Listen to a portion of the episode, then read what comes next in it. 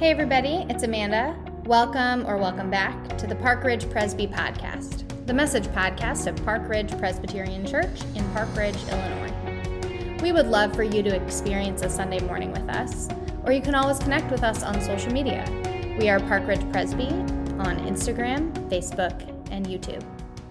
We hope this message inspires your faith to make a difference for you every day.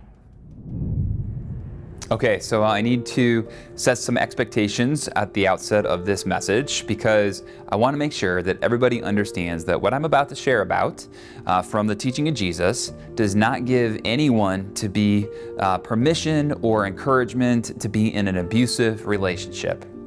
Jesus does not want you to be in abusive relationship of any kind, whether that's a marital one or whether that's a, with a family member or a friend or a coworker or a supervisor. There is never a place for that in your life. And Jesus and the teachings in the scriptures never give permission for that, okay?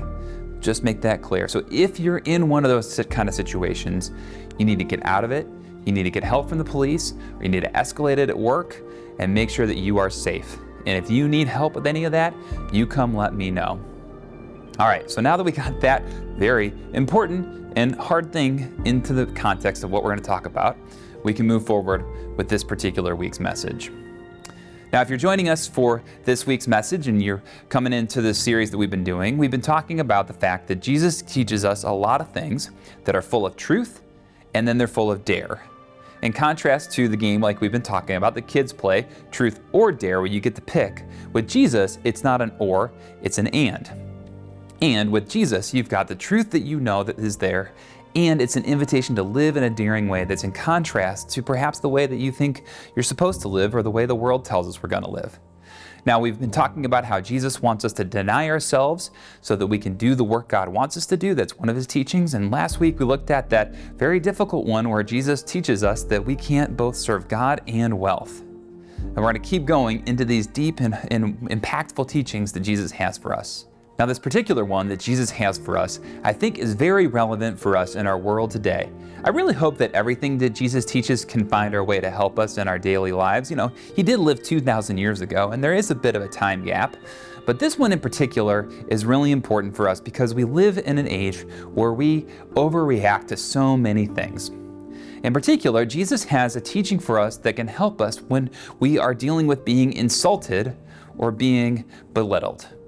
Now, the reality is is that we're all subject to insults and to be belittled all the time in our lives, and we need to know how to respond to that. And the problem is, most of the time, and all of the time, and I do this too, we have a disproportionate response to the times when we're insulted because we want to get our revenge. We want to look better, we want to put the person in our place, in their place, and that's how we live. But that's not how Jesus wants to live. That's not how Jesus teaches us that we're supposed to live. Rather, Jesus teaches us that there's a better way to move when we're being insulted in our lives, which is to be loving and caring. Now, this particular teaching that Jesus gives to us is one of the teachings where Jesus offers an example and then a counterpoint. There's times in the scriptures, and this one comes to us from the Gospel of Matthew, where Jesus says, You've heard it said, but I say to you, which means that Jesus is going to offer an observation about the way that we live, and then offer the counterpoint of how he really wants us to live.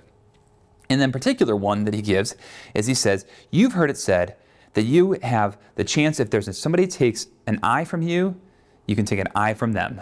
If they take a tooth from you, you can take a tooth from them. An eye for an eye and a tooth for a tooth.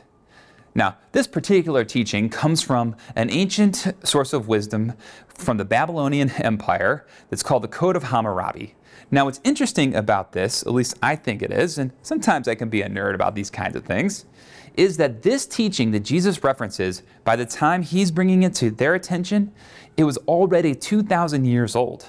It comes from the ancient Babylonian Empire, like I mentioned. But 2,000 years later, people were still using that teaching to give them license to respond however they wanted in whatever situation they wanted. And that sounds familiar to me, at least, in one of the ways that we live in our lives today. Now, the fact of the matter is, there's a, a sentiment here which is if you are protecting someone who's vulnerable, you're going to do some things that need to be done. If you're, you're defending your family, defending your spouse, defending your kids, defending your, your friends in a, in a just way. You know, we want to do that in a nonviolent way, of course, like Jesus teaches, but if we're doing these things, then we're going to respond. But that's not what most of us, especially most of us who are living in our world today and in our context, is are really experiencing. And Jesus goes on to say to be careful there because we can't take that teaching and think that's how we're supposed to live, even though that's how so many people live around us. So he gives that, he says, You've heard it said this way, but I say to you, this is how to live. And what's he say next? He says that if you are insulted, turn the other cheek. You've heard that phrase probably from Jesus' teaching before that if you're hit on one side, turn to the right and turn the other cheek. Now, again, this is where that abuse thing comes in. This is not permission to abuse anybody or to be abused. When they talk about that kind of a situation, it's more of an insult. It'd be like a backhand slap and not leaving a mark and not hurting anybody. I think if you can think of further down into more recent history for us, it'd be like if somebody slapped you with a glove. You're, they're insulting you, but really, you're just supposed to take it and turn the other cheek. Now, Jesus teaches this because it's the more loving way to live and it's the high road way to live. But also think about this what happens if we overreact to an insult? Don't we look bad? Don't we look worse? Isn't the retaliation almost worse than the in- initial insult? I mean, think about this example from sports, right? What happens if somebody gets a pun- punches you on the sports field, on the on the football field, for instance, right? The, the ref doesn't see the person who throws the first punch. Who does the ref see? The person who throws the second punch, and they get in trouble. Now, with instant replay, everybody gets in trouble. But the fact of the matter is, we know that there's such a situation where when we find our way forward in these situations, we never should retaliate we should just take the insult and move on. Because in this particular case, it's a safe thing to do if there's no harm being done to you or to somebody else, right? And this can be a better way to live.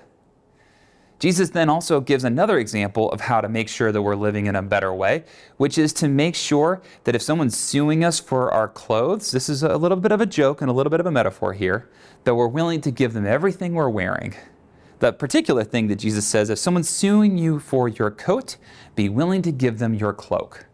Now, on the surface, we can really see this as a teaching from Jesus that we should not be involved with frivolous lawsuits, and that's a literal thing that we can think about. We shouldn't instigate them, and we should find a better way to solve those kinds of disputes in our lives, right? And we know that those are really damaging to our, our judicial system, anyways. But if you do find yourself in a situation where you can't get out of this kind of a particular predicament and someone's suing you for a part thing, Jesus is saying, give them more. Give them anything they're asking for if you're in a position to do so. This isn't being taken advantage of. This isn't a predatory situation. This is if you have it to give, you should. Now, what Jesus says here is if they're suing you for your coat, give them your cloak which needs a little translation from first century to 21st century. Now, what he's saying is if someone's suing you for your undergarment, give them your top coat as well. Now, remember, underwear had not been invented yet, but they did have a base layer that they would have worn. And what Jesus was referring to is the longer, longer undergarment that people would have been wearing was the coat. And then the cloak would have been the overgarment that they would have been wearing, the toga type situation that you may be thinking of if you've ever seen any pictures of Jesus or renderings from that time, right? I should say, made up pictures of Jesus. We don't have any real ones of him. And the point is, if you're involved with one of these situations, don't make it worse. Just take the high road. And in fact, actually, if you're willing to go that far, remember what the metaphor is, is, is, is that you're going to end up being naked in court. Now, again, Jesus isn't saying you should be naked in the courtroom. You will get arrested for that in our world today. So please don't do that. But if you're willing to go further and further, what are you going to show? You're going to show the person that this is a ridiculous situation and that there's a better way to solve this. And that's going to be the more just and the more loving way. And Jesus wants to go that route. And there's one more thing that Jesus says here. He says, if someone forces you to go a one mile, to take the road and go the second mile, which people back then would have known instantly what he meant. Because back then, if you were a Roman, you could force anyone to carry your equipment one mile, and that was the law.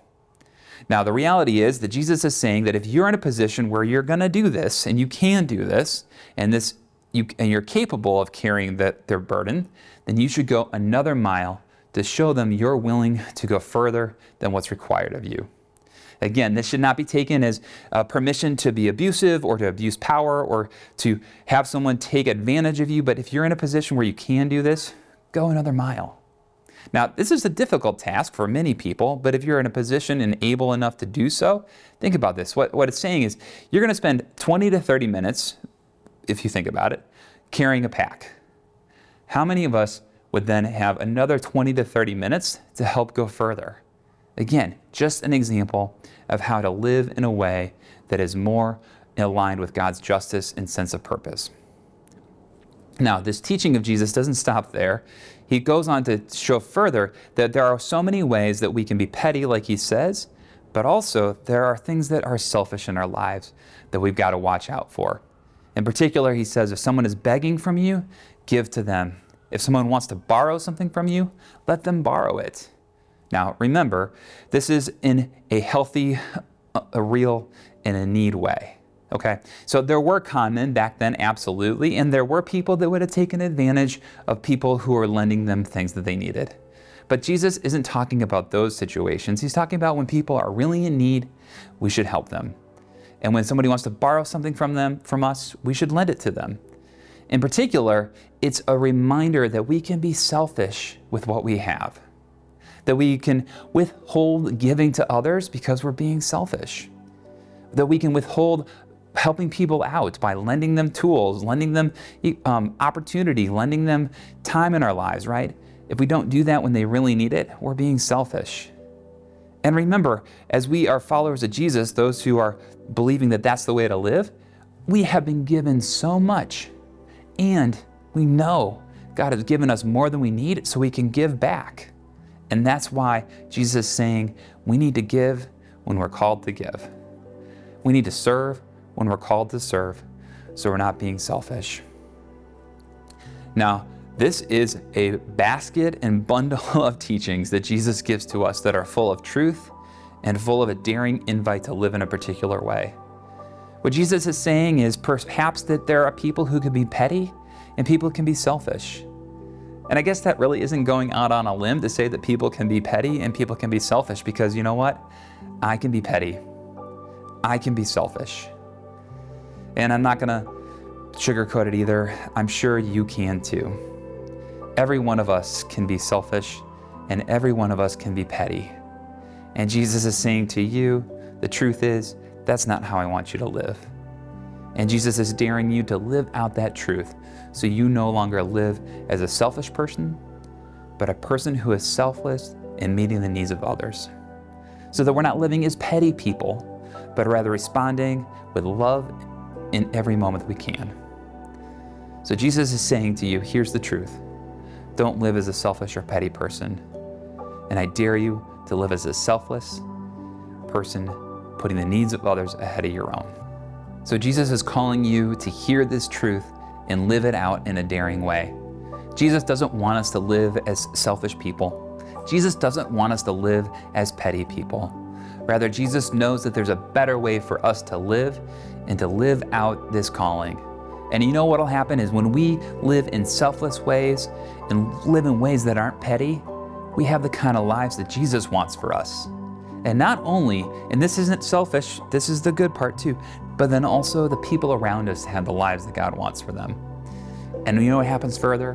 And I say this all the time because it's still so true. The world becomes more the place that God wants it to be. That's the truth that Jesus has for us. And there's a daring way to live this out. And Jesus calls us to do this as best we can.